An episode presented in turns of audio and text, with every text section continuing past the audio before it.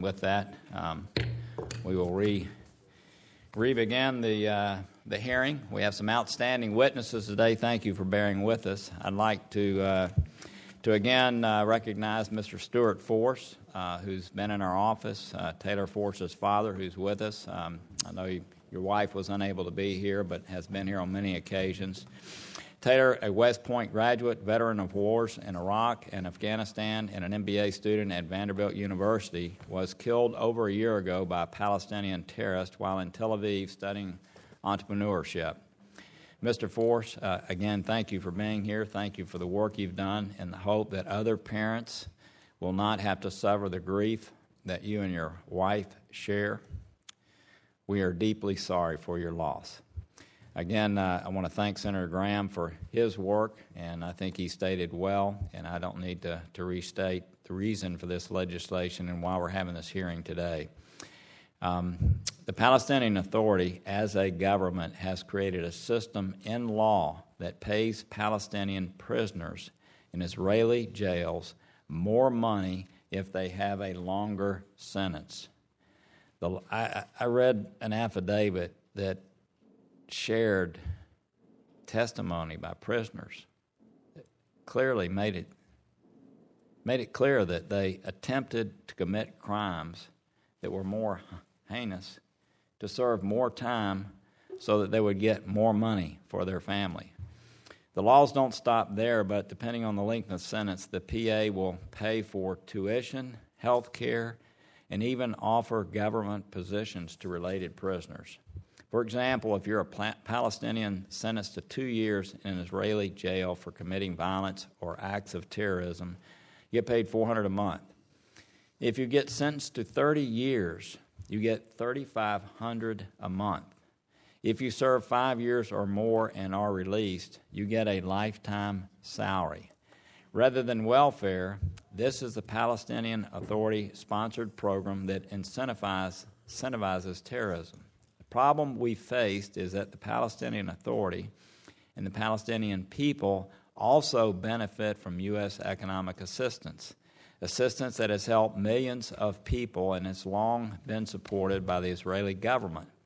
But assistance is money, and money's fungible, and although we don't provide direct budgetary assistance to the PA, we do pay their debts. We also pay for a range of projects that the PA would otherwise fund themselves. That money frees up resources that are being used to incentivize terrorism. The PA has an easy option to stop compensating terrorists and their families. I believe they haven't taken that path because, from the Palestinian perspective, these payments recognize an individual's commitment to resistance. But when a government recognizes terrorism as a valid form of political resistance, how can they possibly be ready for peace? So we face a fairly basic question Should U.S. taxpayers support a government that incentivizes terrorism? I believe the answer is no. Understanding how we effectively eliminate financial support for the PA by tailoring our assistance is a little harder, and we're going to have testimony to that in today. I hope our witnesses can help us consider different options to ensure assistance that goes directly to the Palestinian people does not also benefit their government. So, again, I want to thank Mr. Force, Senator Graham, and our outstanding witnesses for being with us today. I look forward to your testimony and responses to questions. And with that, uh, my friend, the ranking member, Senator Cardin. Well, Mr. Chairman, thank you for convening this hearing. Uh, thank you for your opening statement, which I completely concur in. I want to thank Senator Graham uh, for his passion on this issue and I concur in his statement. To Mr. Force, our deepest condolences. Your son served this nation with great distinction. It's a tragedy that we all share. We know that as a father, how it hits you the rest of your life. The brutal death at the hands of terrorists while your son was studying in Israel is unacceptable and we will take action. The Palestinian system of prisoner and terrorist payment must end. Must end. It's an incitement to violence. President Trump helped convene a meeting in Saudi Arabia to stop the financing of terrorism. Well, what the Palestinian Authority is doing is financing terrorism. That must end. And the United States must use every opportunity to bring that to an end. I agree with the chairman. The U.S. economic assistance to the Palestinian people is very important. It helps provide economic stability and deals with humanitarian needs. I remember many years ago meeting with the former Prime Minister Peres in Israel as he talked about his vision of Israel security with two people living side by side in peace, the Palestinians and the Israelis. And he talked about a key ingredient is the economic pros- future for the Palestinian people, and that the United States needs to be engaged with Israel in making that a reality. That is part of the future for the Palestinians and the Israelis. We understand that. We get that. So, Congress in the past has taken steps to make sure that our programs, uh, that much of the funds go directly to Israeli creditors, much of the funds go directly to Israeli ministries that do work within the Palestinian area. But the chairman's absolutely right. Monies that are fungible, and we have to use every opportunity we can to make it clear to Mr. Abbas that we're not going to be supporting indirectly, directly, or any sort of way these payments that go to prisoners and, and terrorists we must make it clear that families of terrorists are not to be rewarded for their terrorist activities in their family. That must end. So I agree, Mr. Chairman, we must use every opportunity we can to make this a reality that the United States moves forward in ending these payments. And I also agree with you, we have two very, very distinguished witnesses with us, two individuals who have served this nation with, with great distinction, who understand the Middle East and are students of these issues and can help us. I do want to express one disappointment, if I might. It'd been nice to have an administration witness here so that we could get the views of the administration on this important subject. I hope that opportunity will present itself as we work our way through legislation, which I also hope will receive overwhelming support with our colleagues. I will say, not having the administration involved does allow us to move legislation much more quickly. So uh, I don't know. So uh, there, there is a plus. I wouldn't be complaining uh, uh, too much. Our first witness is the Honorable Elliott Abrams from the Council on Foreign Relations. Mr. Abrams previously served as Deputy National Secretary, uh, Security Advisor to President Bush. We all respect and admire you and thank you for being here. Our second witness is the Honorable Dan Shapiro from the Institute for National Security Studies. Mr. Shapiro previously served as our ambassador to Israel. Uh, we again thank you and respect you and appreciate you being here. And with that, if y'all would just begin in the order introduced. I know you've been here many, many times. So if you could take about five minutes to summarize, we'd appreciate it, and then we'll look forward to questions. Go ahead, sir. Thank you very much, Mr. Chairman and uh, members of the committee, and thank you for the honor of inviting me here today. What's the, uh, what is the problem that led to the introduction of this act and to this hearing? It's the murder of Taylor Force and the Palestinian practice of making payments to in- individuals convicted of acts of terror or their families and survivors in accordance with the severity of their acts. The predictable effect is to reward and incentivize acts of terror. And the length of sentences reflects, of course, the gravity of the crimes committed. So the more harm you do, the more money you and your family get. These are not welfare payments. I had hoped that in the face of this controversy, the uh, prospect of uh, reducing American assistance, the Palestinian leadership under President Abbas would adopt a system of welfare payments. So that would be payments based on the number of dependents, number of children, for example. I think a system like that would be acceptable to us. Uh, prisoners in the United States, no matter how terrible their crimes, uh, do not find that their families are ineligible for Medicaid or welfare payments or food stamps. But the Palestinian leadership thus far has rejected that approach. So that escape route from this problem is not open. Uh, cutting all the funds but allowing a 100% national security waiver, I think, um, achieves almost nothing. You'd be handing the problem to the executive, you'd get a 100% waiver probably, uh, and you would not have any impact on this practice of paying terrorists for their acts. uh, the idea of looking the other way because Palestinians will suffer from the aid cut, I think, again, uh, just ignores the problem. Uh, this notion that, well, we can't do this because the, there'll be disorder in the West Bank or the Palestinian Authority would collapse, I think, you know, it's a reasonable concern, but it's not going to happen. They have a $4 billion GDP. Uh, they get money from tax revenues that are turned over to them. There are other foreign aid donors. They're not going to collapse. So, all these concerns don't outweigh the logic behind the Taylor Force Act. As long as the Palestinian Authority is, in effect, rewarding terror, we need to make our views, our repugnance known, and that means the assistance program's got to reflect it. How? Since the Hamas victory, we have, USAID has divided uh, our aid into two categories aid to the PA, uh, aid to other recipients like NGOs, municipalities. And I do think that aid that goes to the PA uh, should now stop.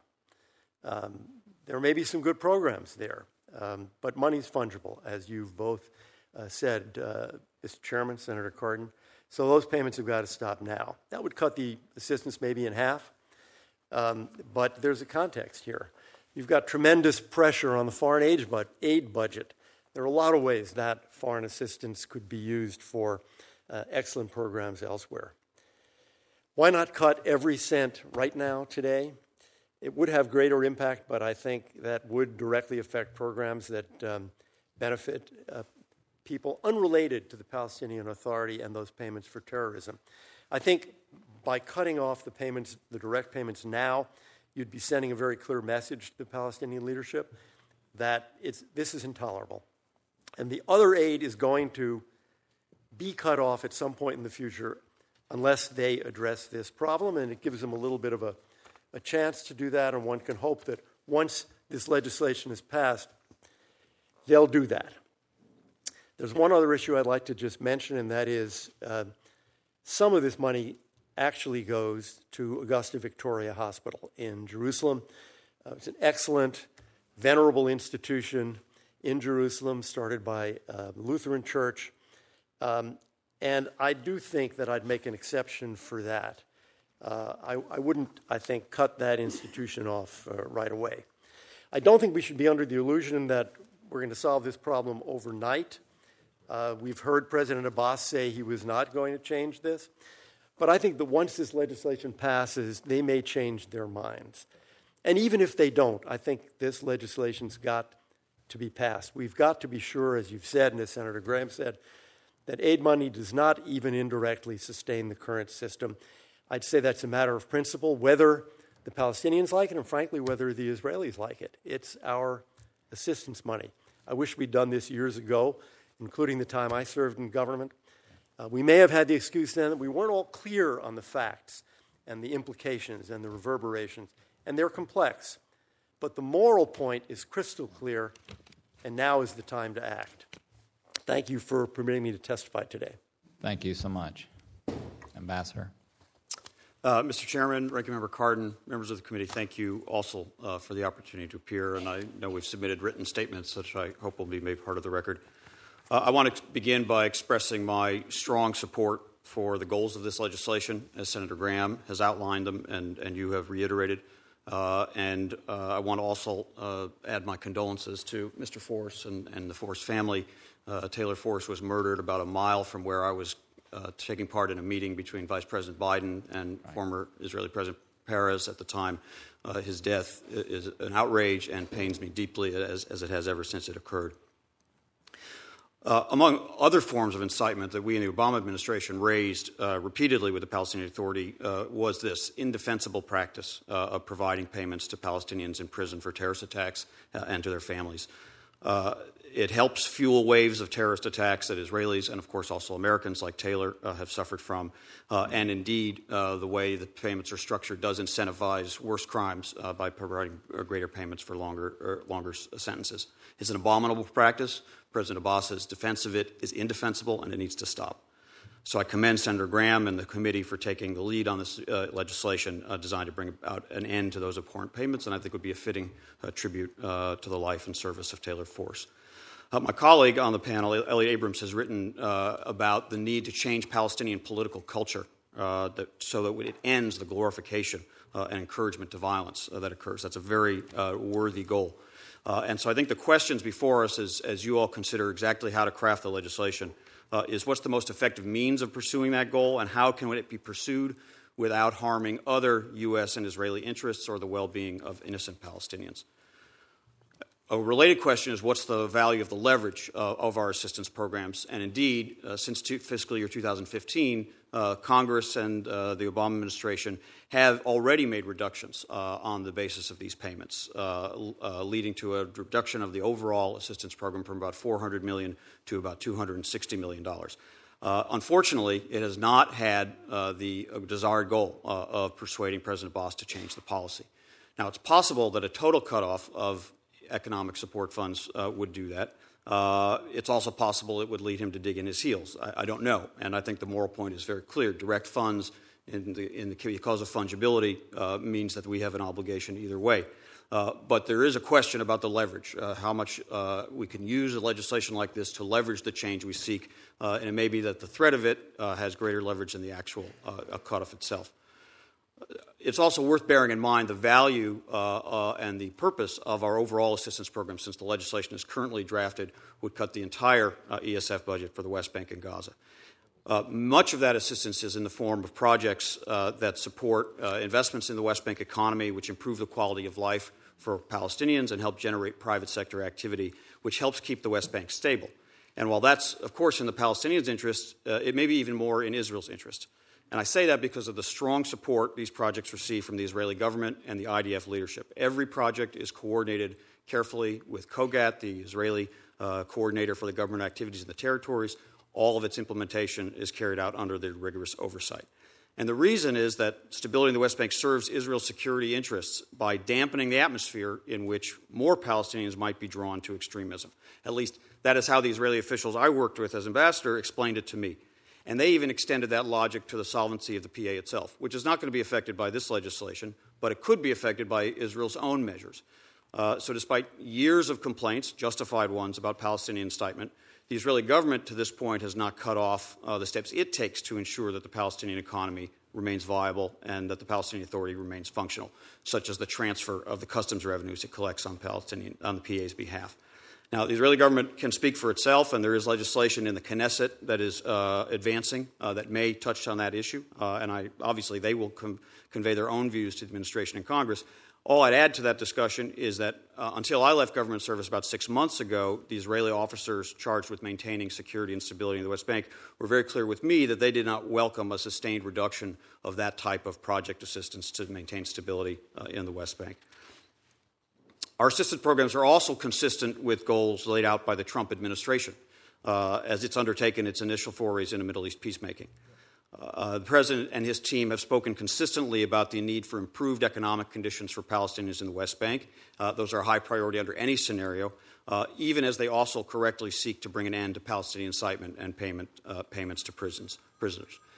The legislation also would touch our humanitarian assistance programs in Gaza, which are also strongly supported by the Israeli authorities. After every round of conflict in Gaza, the Israeli government has strongly supported a surge of U.S. assistance to provide uh, uh, aid and, uh, uh and assistance to uh, thousands of homeless Palestinians in Gaza, including many children.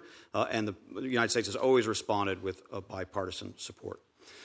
So uh, the legislation should advance. It should be targeted uh, to prevent the use of any funds, even through fungible means, uh, of paying terrorists. Uh, but let me just offer a few uh, uh, ideas for the committee's consideration. One is forms of flexibility. The administration will, at, at its, in its time, provide its own views on the legislation, but some form of flexibility in implementation, whether it's a national security interest waiver for some or part, all or part of the cutoff uh, could provide the administration the ability to apply the tool with greater precision uh, and to respond to either a breakthrough in talks or to a crisis, such as another conflict in Gaza. Uh, additional targeting rather than the current draft of the bill, which covers all of ESF uh, for the West Bank and Gaza. Uh, and I think uh, Elliott Abrams and I are in close agreement uh, that uh, the money going directly into PA coffers, such as for or to cover their debts to electricity companies, may be a better way to target that target the cutoff. Another option would be to set the funds aside in an account, perhaps interest bearing, perhaps not, but to make clear the money is available once the legal the changes to the Palestinian legal codes are made, or set a date certain by which time uh, the cut will take, play, take effect uh, if the uh, legal changes uh, do not occur. Create a limited window of time and a clear incentive for the Palestinian Authority to make these changes. Fourth, there are other forms of assistance uh, that perhaps the ESF money could be applied to that does not uh, in any way benefit the Palestinian Authority but may uh, advance some of our goals. One is the Conflict Management and Mitigation Program. For the last nine years, Congress has provided $10 million for grants to NGOs that do people to people programs between Israelis and Palestinians and between different groups within those societies. They're very uh, impactful in breaking down barriers and, and, building bridges. Perhaps more ESF funds could be applied to those programs. And the second is uh, perhaps redirect ESF funds to a program designed to boost the Palestinian high tech sector. Here, I refer the committee to an article in the current uh, issue of Foreign Affairs magazine by Yadin Kaufman. It's called Startup Palestine how to start, start a West Bank tech boom. Uh, and the idea would be to uh, provide grants to Palestinian startups paired with uh, established U.S. partner companies uh, for R&D costs, uh, and it's modeled on the U.S.-Israel Bird Foundation, the Binational Israel Research and Development Fund. The Palestinian high-tech sector is a very moderate, very uh, productive sector of society, not uh, infected that we know of uh, by terrorism. And the last is to use other tools besides assistance, such as diplomatic leverage. Uh, the Palestinian leadership, I think, in many ways, is more sensitive to its international reputation than to suspensions of aid. So, Ambassador Haley, uh, who has been very outspoken at the United Nations, should raise this issue in the Security Council. Uh, European and Arab governments uh, should be uh, lobbied to raise the same concerns about prisoner payments in Ramallah so that the Palestinians are hearing a chorus of calls for change, not just American voices. The quartet is a valuable vehicle to communicate those messages, and there's an upcoming meeting in September of the Ad Hoc Liaison Committee, the group of donors, uh, where this issue should be raised, and other donors should be uh, to establish their expectations for an end to Palestinian payments to terrorists in prisons. I know the committee has always found bipartisan solutions to these types of problems, uh, so I encourage you and commend you for taking up this issue uh, and find a way to stop these payments to terrorists while protecting uh, other U.S. and Israeli interests and supporting the Trump administration's peace efforts. Thank you very much, Mr. Chairman. Thank you. Thank you both for being here. Um, just to set a, a little context, uh, first of all, the payments that go to prisoners um, are not all made to terrorists, obviously. So I, I, think you know people should understand. It's we understand that there are going to be welfare payments uh, to people who uh, are standard prisoners. The problem we have here is that there's an incentive program that has been passed into law. That's law that pays people more for committing terrorism, and the more heinous the crime, heinous the crime, the more they get paid for the longer for a longer period of time. And so that is the aspect that we're looking at. The way the Graham bill was first crafted, it cut off all ESF payments. Um, and then gave a national security waiver. And so there's been some concerns that what you really would do is do nothing because the likelihood is an administration would use the waiver. And so you end up actually doing nothing to push back against this issue. And so we've talked with Senator Graham about doing exactly what you have said, and that is separating the two. Payments that go directly to the Palestinian Authority, we would cut off, period, no waiver. Cut off, period, no waiver. Uh, the payments that actually go to the Palestinian people that are there about humanitarian aid and those kinds of things, those would continue. Um, and um, I think we'll reach agreement on the hospital issue. I think the fact is that that's the one exception that may should take place relative to the money that actually goes to the Palestinian Authority. Interestingly, interestingly, this would cut off $50 million a year to Israel. I think y'all understand that because we actually make debt payments we give the money to the Palestinian Authority, and they give that money to Israel. Israel's very aware of that, by the way, and to my knowledge, in speaking directly uh, with their ambassador, um, they support the fact that they're going to be cut off from $50 million a year. So I think we're getting to a place, um, I hope, uh, and we've got some additional conversations to take place with Senator Graham, but I think we're getting to a place where we're going to have a very effective piece of legislation, and we've been working with Senator Cardin to get to that place. I guess my, my, my question, and I'll stop, is I don't understand. This has been going on for a long time. Why did it take the death of Taylor Force to bring this issue to the forefront? I don't understand why Israel hasn't taken action.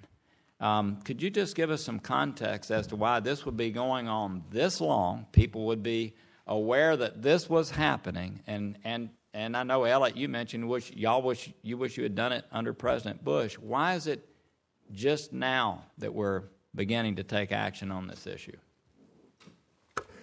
Mr. Chairman, I think there there was a lack of information and a lack of clarity. If you ask me, did I know in 2002, for example, three, four, five, this was the setup? Uh, my answer would be I didn't. I think there's also more attention now than there's ever been to the glorification of terrorism in the Palestinian media and the naming by the PA, the naming of schools and parks after murderers. Uh, so I think you know there's been a steady accretion of, of uh, attention. Some of the European countries, the British, for example, have also stopped paying the PA directly in cash because they don't want the money used in this way. So we've been learning more, we've been paying more attention, and this terrible death of Taylor Force is what really got people to sit up, I think, and say, wait a minute, now we understand it and it's intolerable. Uh, I'd obviously uh, agree with your observation that uh, it's uh, been going on for a long time, but uh, has not received the attention uh, that it deserved. Most of our discussions, in fact, of course, the committee and the Congress did respond to this by reducing, with the Obama administration's assistance, uh, uh, the overall assistance program uh, in, uh, in, a, in, a, a, in, a, manner that was designed to be dollar for dollar uh, what was assessed to be the payments for these, uh, to these terrorists in prisons. so already there has been an adjustment to it. I have to say, most of our discussions with the Israeli government during my service as ambassador on the issue of incitement, and, and it was raised frequently, actually, we raised it with each other, uh, didn't deal precisely with this issue. I'm not saying it was never mentioned, but it wasn't the area of emphasis. The area of emphasis uh, was on messaging, on glorification, on naming schools and squares after terrorists, on the use of social media. Uh, and it may be because they too were struggling with how to uh, respond and try to end that form of incitement without uh, creating unintended consequences for the stability of the West Bank and, uh, and, and the Palestinian economy. Well, let me and, and, let me just close with this. I mean, there's been an evolution that's occurred too, and I, Sander Gerber came to our office uh, and did an outstanding job just laying out the steps that have been taken. And I, I, don't know if committee members haven't seen it, but what's happened through the years is that the Palestinians have continued to progress this language in such a way that it's made it clearly defined now that actually lays out the chart of how they're going to pay people who kill innocent civilians. And so I want to thank him for that. I want to thank both of you for your testimony, and I hope the committee will take action on this very quickly. Senator Cardin. Well, Mr. Chairman, I am convinced that we will take action and that we will come together on legislation. But we are here having a challenge, uh, and I think this is defining moments for what this committee needs to do generally, we give pretty much a blank check to the administration on how they use uh, foreign assistance. There's $260 million appropriated. Those decisions are primarily made between the executive branch of our government. The Israeli government is very much involved in those decisions. And within certain categories, the money is allocated. So some of the money goes to Israeli creditors for fuel and energy, some go to projects for schools within the Palestinian areas, some go for hospitals in Israel. I mean, that, that's a, as I understand it, there are hundreds of different projects that are funded out of that $260 million. The time has come, Mr. Chairman, we're going we're, we're to have to be much more prescriptive. I'm hearing that from the testimony here today. We're going to have to be very prescriptive. Question is do we just want to make sure the $260 million goes to safe projects such as hospitals and energy payments, or do we want to have the punitive impact of stopping monies going to the Palestinians with a carrot stick approach that that can be released if they give up their payments to to prisoners and terrorists. Yeah. Yeah. And I think we want to have a, a positive impact. So we're going to have to have some some real stick approach here, cutting funds in order for this to work. And we're going to have to take that responsibility as the authorizing committee as to how we draft that. It's not going to be easy. but and it, it's going to have to be in some cases rough justice because we're, we're not going to be is I don't think we can name one hospital, but we may uh, say hospitals are fine. We'll, we'll, ha- we'll have to figure out how we, how we uh, figure this out. The other point I would bring up, we shouldn't be surprised. That, uh, Mr. Abrams, I think your comment about not knowing is we all were in that category. We sort of ignore that. You know, we see textbooks that are in countries that we give significant financial assistance to that preach anti Semitism. And we wonder why that leads to violence and leads to uh, the situation where the Palestinian Authority now is sponsoring terrorism by giving these payments. So it's been a slippery slope. I'm a strong supporter of U.S. foreign assistance, and we need to have even more monies uh, in our foreign assistance budgets. But I am very much in support of this committee exercising our appropriate role to make sure that we don't allow any U.S. support to go to that type of, of conduct, whether it's the Palestinians on payments to prisoners and terrorists, or whether it's textbooks being printed in Egypt that are anti Semitic. We should be much more directive to make sure that doesn't happen. And we can, I think, take that appropriate role. So I have two individuals who've served in the executive branch. Uh, what you're seen to be saying to us is that you want Congress to be more prescriptive. You want the, this committee and Congress to say, that the administration doesn't have discretion that could undermine our desire to make it clear that there will be a penalty if this, if this practice continues. Is that what I'm hearing? yes. I think there's, you know, where you stand depends a little bit on where you sit on right. this question of uh, executive branch discretion. But um, there are too many. There are too many incentives for any administration always to use discretion you give them to keep the money flowing. If you're serious about stopping it, you got to stop it. Uh, I propose a number of ways uh, that the committee and the Congress could be precise about how to use the tool. You could have uh, you could use the other alternative approach, which probably most executive branches will advocate for, can't speak for this one, which is to say, give us the authority, the waivers, let us decide how to uh, be precise about it. Uh, but I have no problem uh, with the Congress being very prescriptive to say no U.S. funds can go into the coffers of the body that is paying, uh, or even to pay its debts, that is paying these prisoner payments, that because of the issue of fungibility.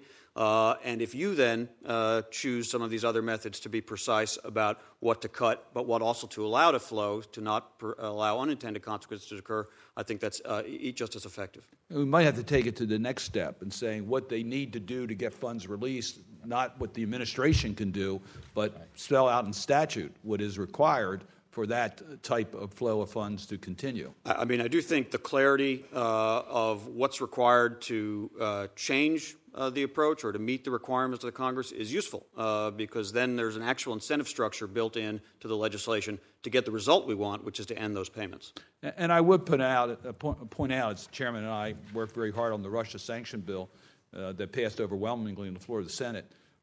That bill is, very, is more prescriptive than we've been in the past on how we desire sanctions to be imposed for two reasons. One, to make it clear. And secondly, so there's no ambiguity in the administration of the uh, statute. I think we're going to have to take a very similar approach as we deal with the Taylor Force Law. Thank you.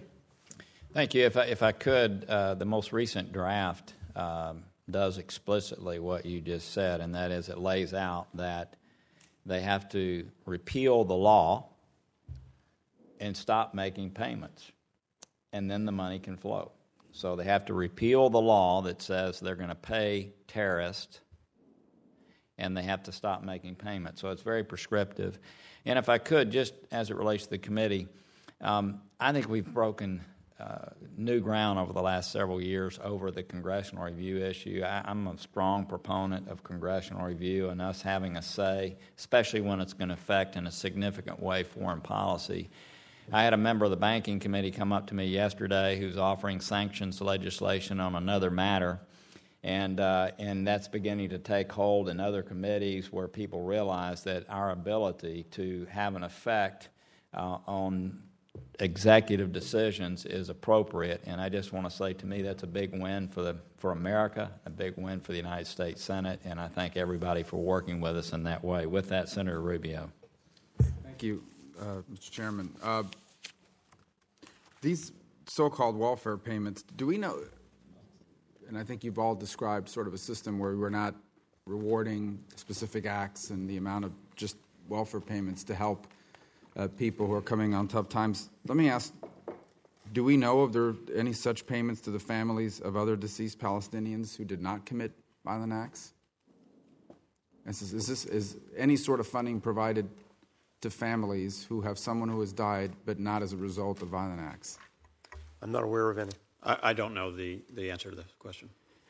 And um, in 2015, the Congress directed the administration to deduct from our aid to the Palestinians uh, in relation to the terrorism-related payments. The provision in that 2015, uh, the provision in the Consolidated Appropriations Act reduces by the amount the Secretary of State determines is equivalent to the amount expended by the Palestinian Authority, the PLO, and any other successors, et cetera, et cetera. To the best of either of your knowledge, is this law being enforced? Yes, uh, the law is being enforced. Uh, the Obama administration, in for fiscal year 2015 and 2016, did reduce uh, the assistance, and that largely accounts for the reduction from the 400 million to around the 260 million uh, almost all of it in the what is called the budget support category, which the only thing left, I think, in that category is the uh, debt payments to the electricity company and to the hospitals, uh, around seventy million dollars. So indeed, it was it was done. Uh, there was a, uh, I believe, classified report provide uh, provided to the Congress to explain the methodology and the amount by which that reduction occurred. Um, and just as far as the, the general relationship and our interaction, what's and, and perhaps uh, you, Ambassador Shapiro, having recently you know served in the region, what's your assessment of how active uh, the United States has been in pressing the Palestinians to end the practice of paying prisoners and their families? Is this something that is being brought up as sort of a pro forma? We have to say it, or I mean, can you describe a little bit more in depth, kind of the efforts that we've made in the past to drive this point? And, more importantly, um, whether in fact, in your view, they actually believe that we would ever do more than what is happening now. Sure. Uh, it has certainly been part of our discussion uh, with the Palestinians. The, the, broader issue of incitement, which incur- includes other forms of encouragement or glorification uh, to violence, uh, has been a major part of that discussion, uh, raised in virtually every meeting that I'm aware of between uh, officials and the administration. I served, I'm sure, in the current one as well. The current administration has clearly, uh, at least according to reports, uh, elevated the issue of the prisoner payments uh, as well. But as I can tell you that as the administration was working to implement uh, that mandated reduction uh, in that sort of dollar for dollar approach uh, for prisoner payments, a big part of that preparation for the reduction involved conversations with the Palestinians Authority to tell them this was coming and there was going to be a hit uh, unless they uh, did reduce or end those payments. Uh, and since they didn't, uh, the, uh, the, uh, the implementation of the reduction occurred. So the conversation has been going on for a long time. As I said, it encompasses other aspects of incitement, which I think got more emphasis in the Israeli dialogue with us on incitement. Uh, but uh, as awareness has risen, uh, there's been more focus on this. has it worked? Unfortunately, I don't think we can say it has achieved the desired objective. I guess my, my final point is, and I'm, it's not a policy proposal because this is an issue we need to understand a little better, but both of you have said that it would be acceptable if this was just a system of welfare to help families who have a relative that's imprisoned. Uh, my question is is that in and of itself not an incitement? So even if there's not a reward per se and it's an additional amount for an attack, if in fact you are considering uh, becoming involved in a terrorist act and you know that your family is going to get taken care of if you do, even isn't a welfare system even that in and of itself an incentive to at least maybe you won't have a windfall, but you most certainly would consider that as a factor in determining whether or not to go carry this out, knowing that your family is going to be taken care of. In essence, a pension for terrorists, or at least for their families. I think that's correct, Senator. I think people should be eligible for whatever general support may exist in the society. Um, if a breadwinner is uh, taken out of the picture, but if there is anything extra, anything special for the family of someone who's committed acts of terror, it's a reward. Thank I you. agree, I agree with that. Go ahead. Senator Menendez. Uh, Thank you, Mr. Chairman, for holding this hearing and to our witnesses. The legislation we are considering today addresses a twisted and brutal policy that incentivizes violence that impacts our allies and our own American citizens. And I appreciate Senator Graham has talked to me quite a bit about the legislation, doing this on behalf of the family of Taylor Force, who was a brave, honorable young American whose life was stolen in the name of false martyrdom introducing the legislation to start what I hope will be uh, a ultimate meaningful result. It's outrageous and unconscionable that any government anywhere in the world in the 21st century would codify, openly write into legislation, incentives for harming and killing innocent civilians. Many of us have long been concerned about political leaders inciting violence against innocent civilians but the detailed codification of providing financial assistance not only to those who commit acts of violence and terror, but also provides payments to their families if they are convicted through due process is much more than incitement. It is incentivizing. Incentivizing these heinous and brutal acts and laws sends a clear message to the Palestinian population in general and to the world that the leadership of the PA values those who commit violence and encourages individuals to perpetuate it. This practice and the recent insistence of the Palestinian Authority leadership to publicly defend this atrocious system serves to indoctrinate Palestinian youth and teach them that pursuing so called martyrdom is a valuable path forward for them and their families. Now, I know that over the past few years, the United States has tried to take measured steps to stop this practice. To that point, as some of my colleagues have pointed out, no direct dollars go to the Palestinian Authority, and therefore the administration submits its budget request to Congress. By law, it reduces the amount of money that is ostensibly being spent on this program. And yet, Palestinian leadership seems unmoved, which leads me to my questions. Uh, Ambassador, and I appreciate your service uh, to our country. When you raised these issues with the Palestinian leadership, uh, what was their response? What did you uh, get from them in terms of the actions that we took when no direct payments were taking place anymore? Uh, and what do you, do you believe uh, will be necessary for us to do in order to get the Palestinian Authority to stop this practice both in law and in action? Uh, of course, in my role as ambassador to Israel, uh, the last five and a half years of the uh, Obama administration, I didn't work directly uh, with the Palestinian Authority, so I won't be able to describe my own conversations with them. Um, I think uh, the frustration uh, we have had throughout the time we served and other administrations have had as well has been a Palestinian leadership that is captive to certain narratives. Uh, uh, in which martyrdom is glorified, is seen as something uh, that's essential to their national struggle, and where they don't put it in the same category as incitement or incentivizing to violence as we do. Uh, and so there are various circumlocutions and various uh, excuses uh, that, that, are given. Some of it may have to do with simply what they consider to be politically viable, some of it may be more ideological. Uh, regardless of the excuse, it's an unacceptable phenomenon. as we've told them many times, and as we now demonstrate in the reductions, and as you're considering. So, what, what do you think is yeah. necessary? And I actually pose the question to both. Of you what is necessary to move them away from this type of action because I cannot imagine any place in the world, much less uh, in this particular cir- circumstance, that we would permit yeah. and, or uh, allow. As I mentioned, I, I, I, think they're, they're in some ways more uh, susceptible to concern about their international reputation. So there may be a kind of a name and shame uh, aspect of this, and to the degree that this legislation is crafted in a public debate uh, in which their legal codes, which have not been well understood, are exposed. I think that's actually quite useful.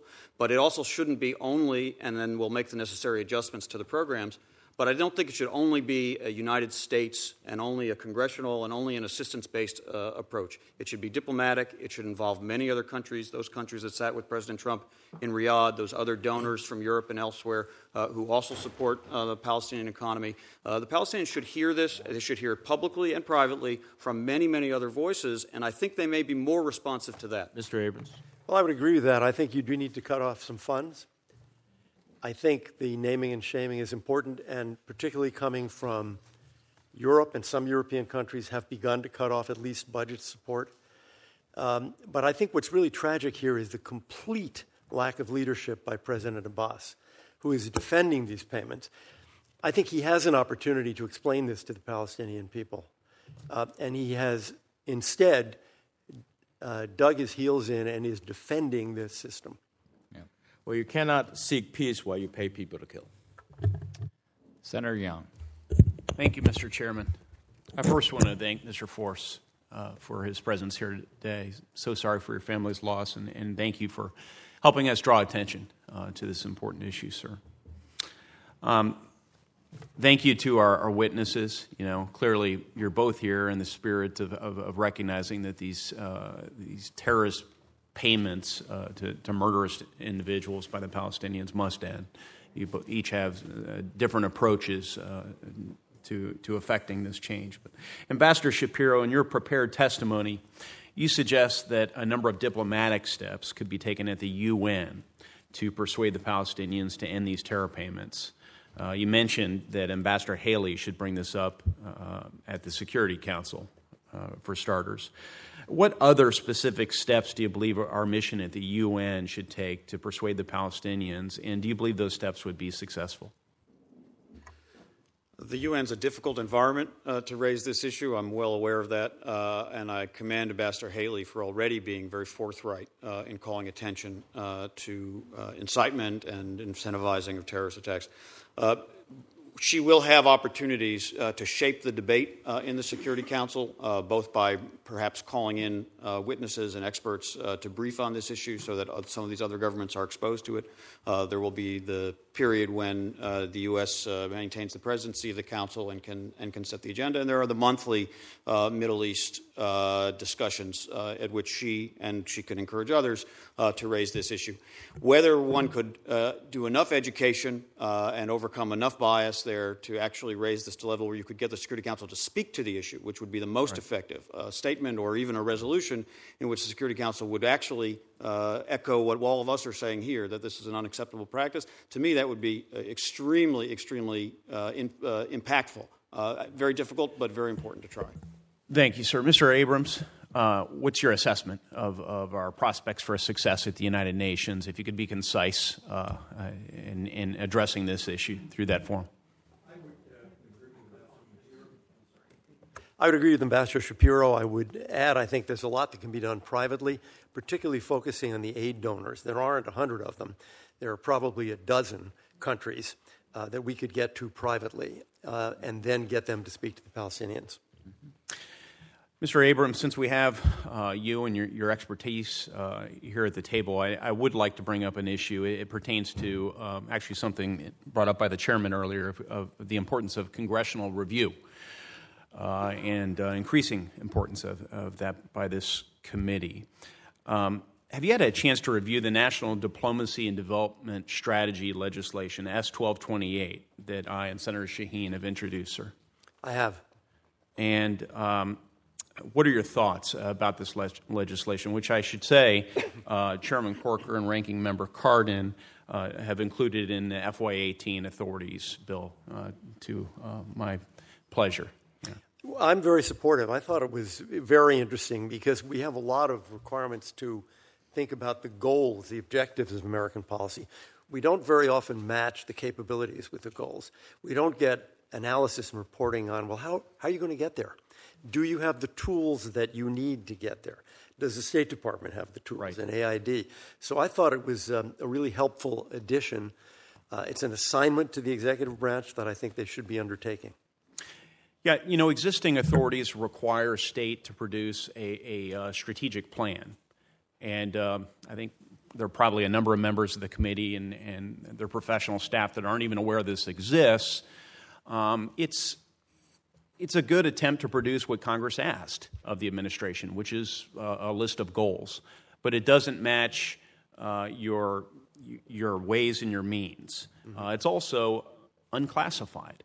And uh, if we're really going to dig into uh, strategy uh, the, the, the strategy of, of our diplomacy and, and our aid deployment and, and so forth, um, we also need to have a classified version of this. Uh, would you agree with that assessment? I do, and I, I think, as you say, the ways and means or the capabilities uh, in a classified version, uh, it's something that isn't done often enough. What about uh, integration with uh, other departments? Uh, we have a national, we have a military strategy. Uh, Treasury has its own version, all subsets of your national security strategy. Is it important for this document to be integrated and coordinated with those uh, other uh, strategic efforts? It is. I think you know, we all know that we need to avoid stovepiping and just thinking about what can state do, what can AID do, but we we don't see enough of it. And the encouragement to do that, I think, is very valuable. Well, thank you for adding your sanction to it. Uh, you join uh, National Security Advisor Stephen Hadley and, and, and Madeleine Albright and, and, other luminaries in your field. So I, I yield back. Senator Shaheen. Thank you, Mr. Chairman. Thank you both very much for being here to testify. Mr. Force, thank you for um, being everything you're doing behind this legislation the idea that a state authority would support and actually incentivize terrorism is important. And we need to really galvanize the international community, not just on this issue, but in so many other ways. And I, I wanted to address the Arab world because that, it seems to me, provides the best opportunity to um, to pressure the Palestinian Authority. Can can you speak? Both of you speak to how we can better um, encourage the Arab world to stop supporting terrorism and to um, to help us as we try and um, address this not just with the Palestinian Authority, but in other parts of the Middle East and Asia in particular? You know, I think President Trump created a solid foundation to make that effort uh, with the summit he convened in Riyadh, which, if I'm not mistaken, President Abbas attended. Uh, and at that summit, uh, many, many Arab leaders, other Muslim nations uh, pledged themselves to combat terrorism and the funding of terrorism and any sort of uh, the propaganda and, and, incitement that goes behind it as well. Uh, some of them have work to do at home. Some of them are, uh, have work to do in, in, in, neighboring countries or in Syria and other venues. Uh, somehow, too often, the Palestinians are not put in that category and they get a bye on the issue of terrorism when in fact these nations, who uh, rightfully, uh, in their view, support Palestinian aspirations uh, for statehood, uh, could actually be extremely influential uh, if they were to break that taboo and say, in this case, we are going to say this Palestinian uh, activity, this incitement, this incentivizing, is unacceptable. it would also be, I think, in keeping with the spirit of their new, if still somewhat nascent, relations with Israel. to demonstrate to the Israeli public that they are willing uh, to call out Palestinians uh, on this unacceptable activity. And is there more that we can be doing to support the foundation that was laid at that um, in those meetings in Saudi Arabia? Well, some of these nations are also donors uh, to the Palestinian Authority. They are certainly all uh, supporters of it diplomatically, uh, and they have their channels and they meet regularly with the President Abbas and other Palestinians. They have uh, many opportunities to express this in many ways through funding streams and through, uh, through, through diplomacy. Right. I, I'm really asking what we can do here to try and continue to encourage them to, to make those views known. I would also add, Senator, I think they need to be called out on what they're doing. I think it's useful for the, frankly, the Saudis and Emiratis to be calling out the Qataris. Last week in London, the Henry Jackson Society, named after a member of this body, um, for whom I had the honor of working, Scoop Jackson, did a report on Saudi support for extremism in the UK. So there's, there is a lot of, of work that all of these countries need to do to get out of the business of supporting extremism that leads to terrorism. Well, you're absolutely right. Saudi's efforts in Indonesia, I think, are another example that should be called out um, for their effort to move that country, which has been a moderate secular Muslim country, in a different direction. And we should point that out. let me ask I understand that there are 270 retired Israeli generals who have expressed their opposition to this legislation.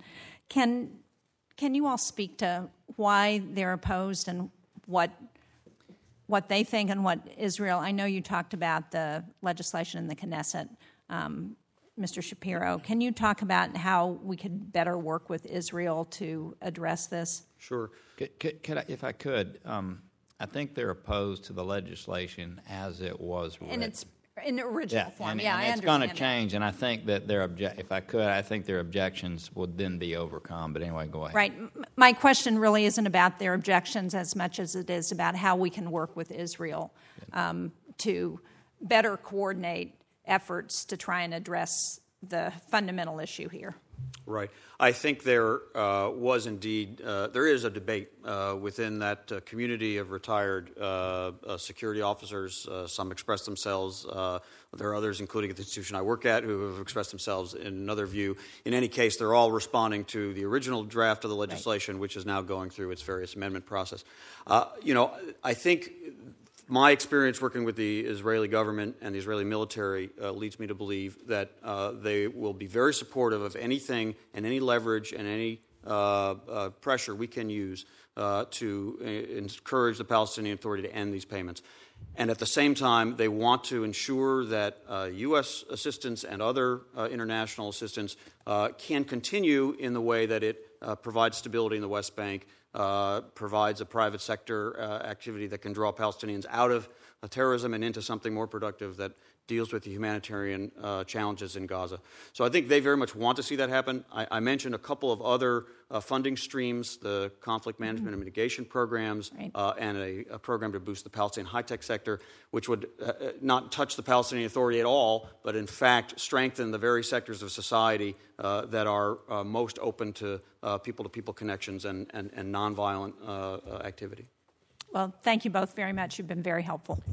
Before turning to Senator Paul, um, your comment about terrorism. Um, I was really disappointed to see what Saudi Arabia did after having a great summit and uh, bringing everybody together.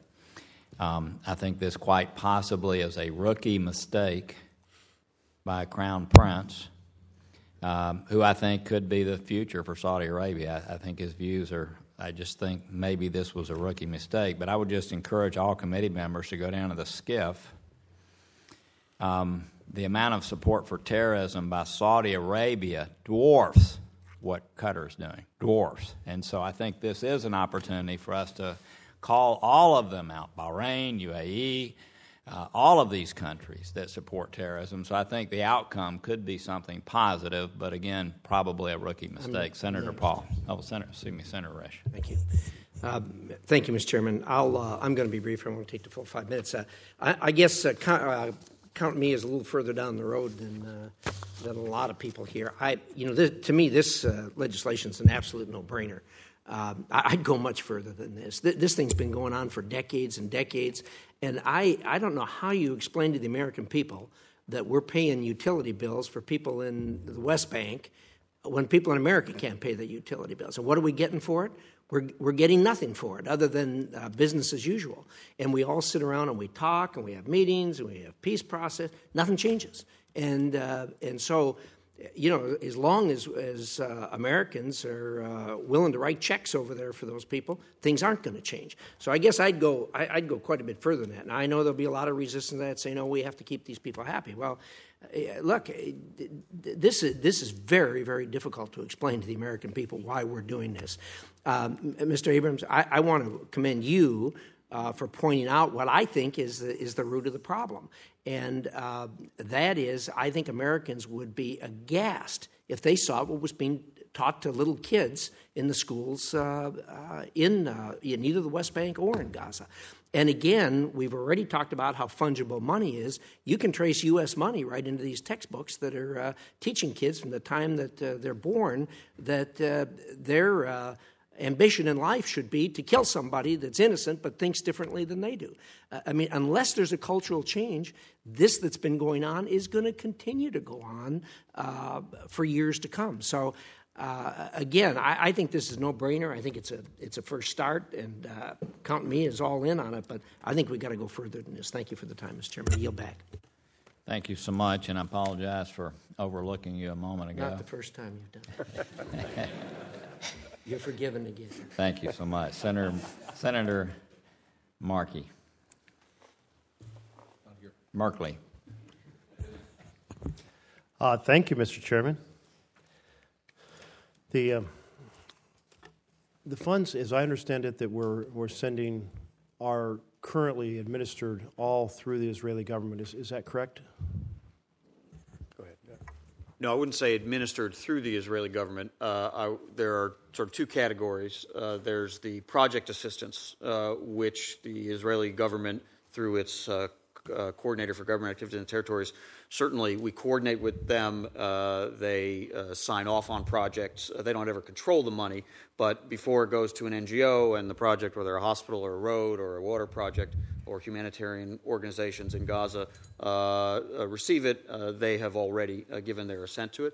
And the other is the support for Palestinian Authority payments to the Israeli Electric Company or to the to the hospitals. Uh, so in neither case, I think does Israeli, Israel control that money, but in all cases, it's it's been sort of coordinated with them. Okay, coordinated. Uh, thank you, uh, Mr. Shapiro. You you mentioned that one of the things we could do is send our money to other purposes, uh, to people to people NGOs or to development of the high tech sector. Uh, Mr. Abrams, could you weigh in on whether you consider that to be a, a productive way to uh, change the dynamic? I think I would disagree with uh, my friend uh, because then you're not cutting anything. And if the penalty for uh, spending money on to pay terrorists is well, it goes from box one to box two, that's not much of a penalty. I think Palestinians need to be told this has got to stop. So simply transferring money from one program to another, I think not enough. So I might just uh, explore this a little bit uh, because there are things that, that are box one and box two within the Palestinian government, but then there's things outside of those boxes. Uh, such as uh, helping private business prosper, which in, increases employment. Uh, unemployment is, is very high. It's a, it's a big challenge in the, in the West Bank. And Mr. Shapiro, if I understood your suggestion right, it wasn't to go to box one to box two inside the things that are funded by the Palestinian government, but to go outside of those boxes. Did I did I catch that correctly? Yeah, that was my thought. That uh, if money will be cut uh, from the Palestinian uh, ESF account, uh, then there might be other productive uses for that money. It wouldn't be in either of the recommendations I made under the control or even with any sort of uh, coordination or sign off from the Palestinian Authority, or wouldn't need to be. Uh, and so it was simply an opportunity that might be representing if some money is freed up uh, because cuts are made, uh, there may be a way to use that money uh, in uh, a different stream, uh, but that actually reinforces the very goals we're trying to achieve strengthening the stability and the moderate elements and the economy of, of a more peaceful Palestinian community. Yeah. I believe I read that there were a large group of Israeli, former Israeli generals uh, who have cautioned us to be careful about not making the situ- situation worse and therefore ending up having more Israelis killed. Could one of you expand on that viewpoint? Can I just say uh, that was an organized letter? Um, there have been counter letters. For example, a former defense minister and IDF chief of staff, uh, Moshe Ya'alon and General Amos Yadlin, former head of military intelligence, who was the president of the Institute for National Security Studies have both said they favor uh, the legislation. Uh, in its actually in its original form, they haven't seen the amendments that were made uh, just now or proposed just now. So, um, I think uh, Israeli generals are divided on this. Um, they don't want to see chaos in the West Bank. None of us want to see that. Um, but uh, this practice has got to be stopped. I think everyone shares that view, but that's why I'm trying to get the viewpoint of both groups of generals. Mr. Shapiro? I think that's accurate. Uh, I, uh, there is that debate within the community, uh, and indeed, people I work with at my institute uh, have supported the legislation. A different group has expressed some concerns about it. Uh, I think what's common to them uh, is a desire to see an end to any support given to terrorists, any incentivizing, any incitement, any payments to terrorists or their families, uh, and a desire to see a continuation of programs that are actually effective uh, in making a more stable environment because that's a, very much an Israeli security interest. Well, thank you both for bringing your extensive experience to bear on how we address this really important problem. Appreciate it.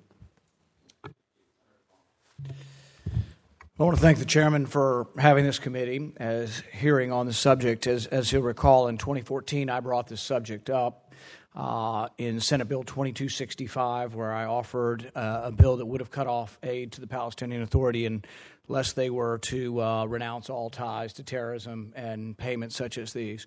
Uh, the chairman blocked me at the time uh, from bringing it forward in the full House or the full Senate, uh, but said it would be a good committee hearing. And so I'm glad we are having a committee hearing on the subject. Not my bill, but the subject, and I'm supportive of the subject. I think, though, that. Um, I tend to agree with Senator Risch in the sense that you know you beat around the edges and say how much we love Palestinian Authority for all these other things we have to have for stability. We're going to cut some a little bit here, maybe, and people are worried. Oh gosh, if we cut any of their money, they'll be mad. you know, people sense weakness, and you know, cut it all, cut every last penny of it. If you want to restart some of it, restart it when they change their behavior. That would be the strength that actually would show something. But nibbling around the edges, they sense your weakness and they will continue to do it. They've been doing it forever. But I guess the thing that really galls me is uh, from uh, Ambassador Shapiro's uh, testimony that the Knesset is considering withholding tax revenue commensurate with the prisoner's payments although it's far from clear that it will reach final passage. If the Knesset can't even withhold the tax money, some amount of money equivalent to what the payments are, my goodness, what kind of message are we sending? So, if we've got a message, if the Knesset's listening to us, for goodness sakes, you've got to do at least that first step if you object to people paying the families of people who are killing innocent citizens. So, um, you know, both sides need to act. We need to do more and uh, I'd do all of it, and then I'd dial some of it back. Would be my personal opinion if you get a change in behavior. But if you nickel and dime it and do a little bit at a time, my prediction is you'll get the same behavior you've gotten for years. Thank you, Mr. Chairman. Thank you. I appreciate you bringing up the fact, number one, that you've been pushing this for some time. Uh, please remember also the reason I opposed bringing it floor at that time was the Israeli government, who it, it is we're trying to help here was strongly opposed to Which is still a great irony when the Israeli government is the big supporter of Palestinian Authority aid. That to me, you know, shows also why you continue to have terrorism. You keep funding people who commit terrorism, and you'll get more of it. Yeah, but you know what I think would be good, even though I know you've you've given up your time. Could you explain a little bit why the Knesset is having difficulties? They they do collect the tax payments from Palestinians, um, and they could, in fact, hold those. That would be uh, maybe a violation of law. I'm not sure, but I think it is. But let's talk a little bit about that just to, to tease out some understanding. I'm going to use a little bit of his time for you to do that. could, could I, in response to that, make a more general point? Because you could ask the same question about us. Why has it taken until July of 2017 for us to face this? And I think, in a very uh, odd way, it's the peace process whenever this is raised, the answer always is, well, wait a minute, we're negotiating. Don't upset the apple cart. Don't hurt the Palestinian Authority now. And now it can be 2000, and it can be President Clinton, it can be President Obama, it can be President Bush. Yeah. But that's what you keep hearing. Well, don't wait. Just wait on that because these negotiations are underway. And then 30 years goes by, nothing has changed, and these practices are still in place. So that, that's why I think it's so important that the legislation just pass now, regardless of, frankly, um, what the Palestinian Authority does, or the Knesset does, uh, or the administration does. But but why doesn't why isn't the here they are they're cheering us on and I think we're going to pass a bill and I'm all for it okay? But but they should be doing more themselves. Talk to us just a moment about the internal issues there well, this came up a number of times during my service where, uh, at various times, I believe the most recent one was after uh, the Palestinians joined the Rome uh, Treaty uh, of the ICC. Uh, and Israel did suspend at that time the transfer of these customs revenues that it collects uh, under the Paris Protocol. This is the uh, agreement that governs relations, economic relations between Israel and the Palestinian Authority dating to the 1990s. And as a form of frustration, to express frustration and outrage, they uh, withheld those, uh, those customs revenues. And uh, there were a couple of other occasions when that happened. And always within a month or two, at most three, uh, eventually, they relented uh, and they transfer those. Now, those funds, far more than uh, U.S. assistance, actually represents the, the bulk of the Palestinian budget. Something on the order of 60% of the Palestinian budget comes from those revenues. So they have identified, the Israelis, a risk that a significant uh, cutoff or suspension of those uh, revenue transfers, besides being against agreements, might actually put the Palestinian Authority's very existence and, and solvency and, and, stability at risk. And they have uh, come to the conclusion that their own security interests require uh, continuing to transfer those funds. Now, as the issue of the Palestinian legal codes uh, permitting these payments to terrorist prisoners uh, have, has become clearer, I think members of Knesset have uh, increasingly gotten activated on it. There is legislation moving. I don't know that, that uh, we know the exact uh, view of the, of the government about that legislation, and so I don't think we can predict the outcome. But like this body, it is, it is getting more focus and, and, and getting more attention. But I think it, it runs up against that, uh, that dilemma of if the, there's a significant interruption of those, uh, of those uh, revenue transfers, would the Palestinian Authority continue to be able to be stable? Would you like to use any more of your time? Thank you. Senator Coons. Thank you, Chairman Corker, Ranking Member Cardin. Thank you for convening this important hearing uh, on such a, a pressing um, and um, important matter. Uh, and I'm grateful uh, to Senator Graham of South Carolina for introducing this legislation, um, and to Stuart Force and to your wife Robbi, and I understand your sister Kristen is watching as well.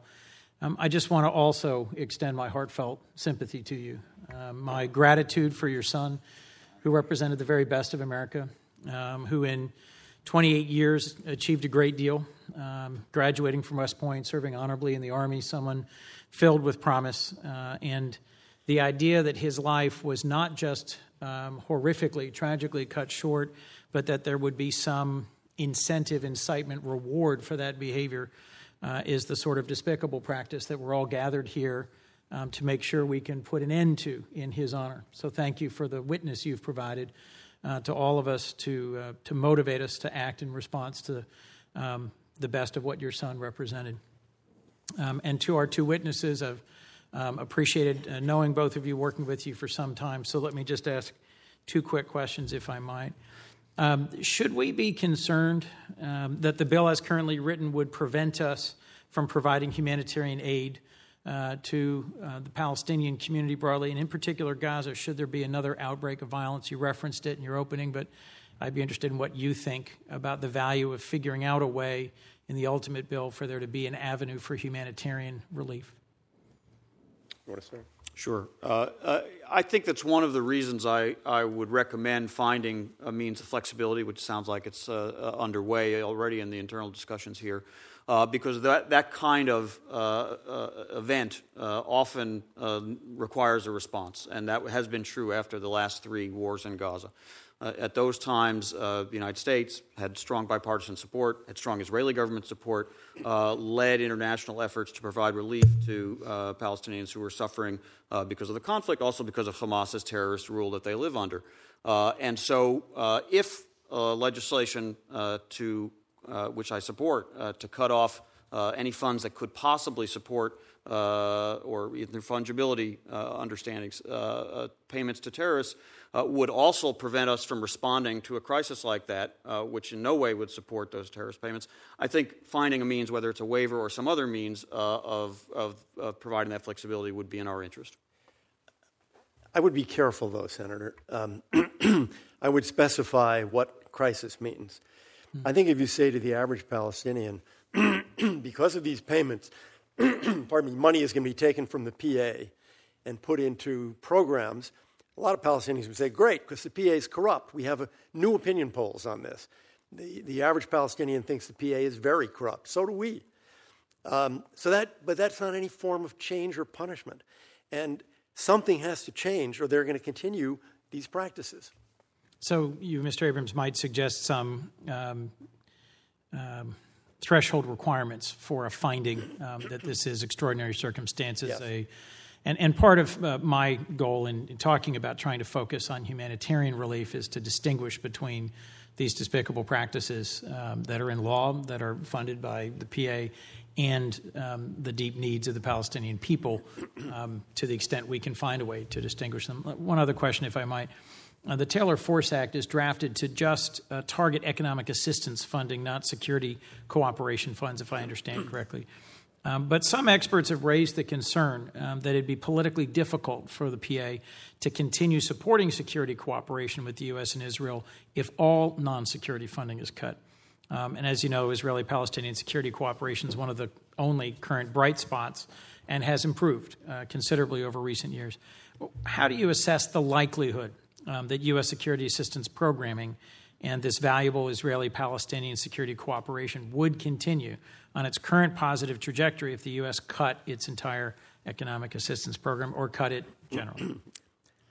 I'm disinclined to believe that the Palestinians would walk away from security assistance. Security assistance, among other things, pays a lot of salaries of people with guns in the West Bank. I don't think President Abbas is going to just turn to those people and say, You're not getting salaries anymore, because I've decided to say no. Interesting. Uh, I, I think our security assistance pays more for training than for salaries, uh, but obviously, again, in the fungibility argument, uh, it, it, does support that. It's clearly in the Palestinian Authority's interest uh, to continue that we continue that security assistance, which is not affected by the legislation as drafted. Uh, I think the likelihood is they uh, they would they would do so. You raise a, I think, a, a, a concern that has some, at least kernel of truth to it, that there's a political uh, uh, complication uh, for the Palestinian Authority to see economic assistance cut. Uh, and then only to accept uh, funds for the Palestinian security forces, which some Palestinians view as uh, supporting the, the, the, Israeli security more than their own. I don't think that's a good enough reason not to do it if that's the, those are the tools we have to try to get at the, the, the, the, terrorist payments. Well, I just want to thank you both for your testimony and uh, to our chair and ranking for focusing us today on this um, long term, intractable, um, offensive practice of incentivizing uh, violence against uh, Israeli civilians, against um, Americans, uh, and against uh, others who are the targets of Palestinian. Um, action. Um, and I think we, we owe it uh, to the memory of Taylor Force and to so many others to find a way on a bipartisan basis to craft a solution that is workable and that will make a difference. Thank you. If I could, before turning Senator Kaine, I know you've got judiciary hearings and appropriation uh, hearings, but there's been some modifications we've discussed to separate out the monies that go directly to the PA and support the government from that that goes to support the Palestinian people. And I think uh, we're getting to, to, to, a really good place. Senator Kaine. Thank you. Thank you, Mr. Chair, and thanks to the witnesses and Mr. Force. Uh, thank you for sharing this very, very painful part of your family's life, uh, and I honor your son's memory, but also sharing it in a way that some good may come out of it in the future. Appreciate you being here. Um, my interest in this legislation, I'm very interested in the amendments that are being proposed, is wanting to stop a despicable practice, but wanting to do it in a way that it does not impact important humanitarian goals. And I know the chair and ranking share that, does not impact security assistance. I think we all share that. And I, I, applaud the Trump administration for trying to tackle the impossible of saying that the peace process is still something that they really want to go after. I, I think there would be every evidence based reason to say, why would we want to tackle? But the fact that they are making that effort, I applaud it, and we wouldn't want to set that back. I, I just want to ask a question about one potential amendment that is hinted at, Mr. Shapiro, in your testimony, and that's the setting aside of funds. So instead of cutting off funds, you know, the, the lawyer in me, when I would work on deals, there would often be escrow. You know, you escrow things to encourage good behavior. I, w- I would think a, one reaction on the Palestinian side would be, oh, you cut off funds for this reason. What's the likelihood that you're going to put give these funds back? I think there would be some significant distrust in whether we would restart funds. However, if we can come up with the, the triggered behavior, we want to see this stop we're not going to cut off the funds, but the funds will be escrowed, and the funds can only be released from escrow if you take these steps, if we can define it carefully enough, which I know this bill tries to do, then we could credibly say to them, look, this isn't about trying to separate us from providing legit security, economic, humanitarian assistance to the Palestinians. It's about you stopping behavior that we find offensive. And then they wouldn't have the argument that, though, the U.S. is just trying to abandon us. Um, and, and, so I'm, I'm kind of curious. I don't know whether that is a mechanism that's worked in other similar legislation. But I thought that on page five of your testimony, I thought that was an interesting proposal, and I would just sort of commend it. I know to the chair and ranking as they're thinking about this bill, thinking about amendments to it, um, as an idea worth consideration. And I would just like either of you to, you know, talk about that concept. Just one comment. Um, of course, if you pass this bill, you know, tomorrow, um, we're, they've got till the end of the fiscal year so it is, in a certain sense, in escrow until July 1, 2018, anyway. Uh, my thinking in including that proposal, among others, uh, was simply what's the most effective means of achieving the goal?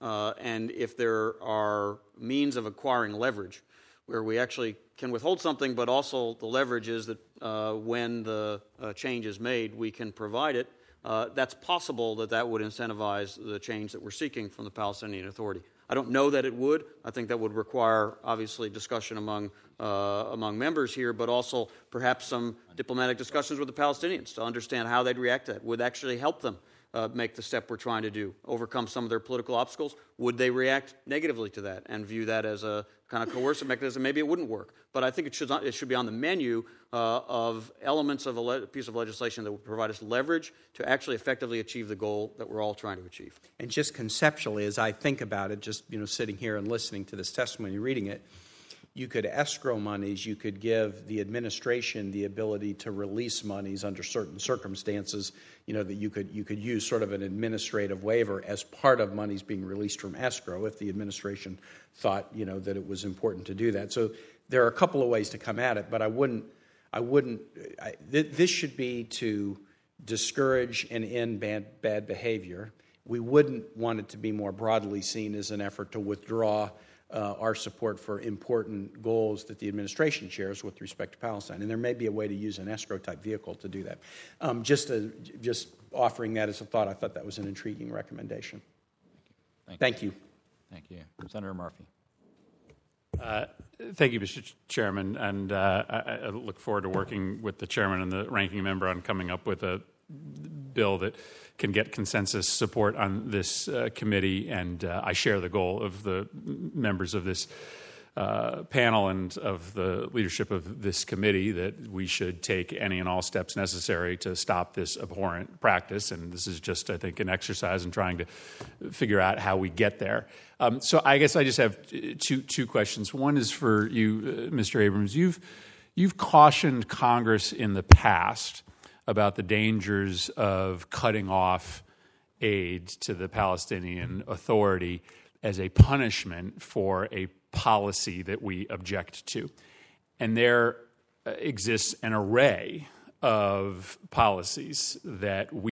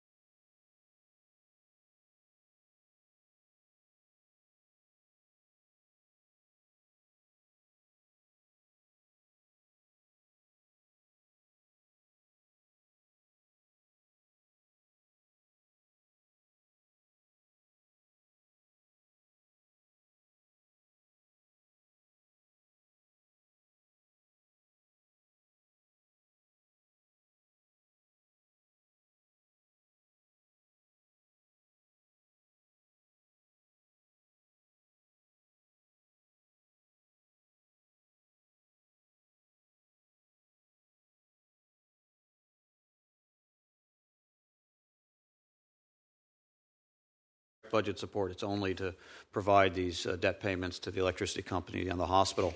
Uh, and so I think there is this uh, inherent dilemma. Uh, which the Israelis have struggled with. Uh, how do you gain leverage uh, over the Palestinians to get them to make some of the changes in their own behavior that we all desire, that we all believe are necessary, when it, at the same time you could put at risk some of the benefits of the stability and the uh, authority that the Palestinians have over cities that the Israelis don't want to control, don't want to occupy, don't want to be in. Uh, and uh, perhaps that has uh, been a created a kind of a, a sense of invulnerability uh, on behalf of the Palestinian. Leadership. But just practically, if if they don't cut off their funds and we do, is that enough to create a change in behavior? If the Israelis if the Israelis don't create that firm conditionality. It's very hard for me to predict exactly what would be the trigger uh, to change Palestinian behavior. I would like us to see, as I also mentioned in my, my, my testimony, uh, this not just to be an American uh, right. effort. If it's an American effort, it's easier to be dismissed as uh, Israel's best friend, as kind of a scold.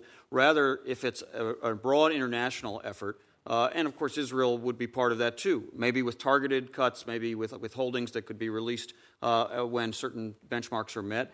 Uh, that I think would put the Palestinians in a different mindset about how they are pursuing an indefensible policy, uh, and the world, their neighbor, uh, their various donors uh, are calling them to end it. Right. Thank you, Mr. Chairman. Thank you. Senator Cardin.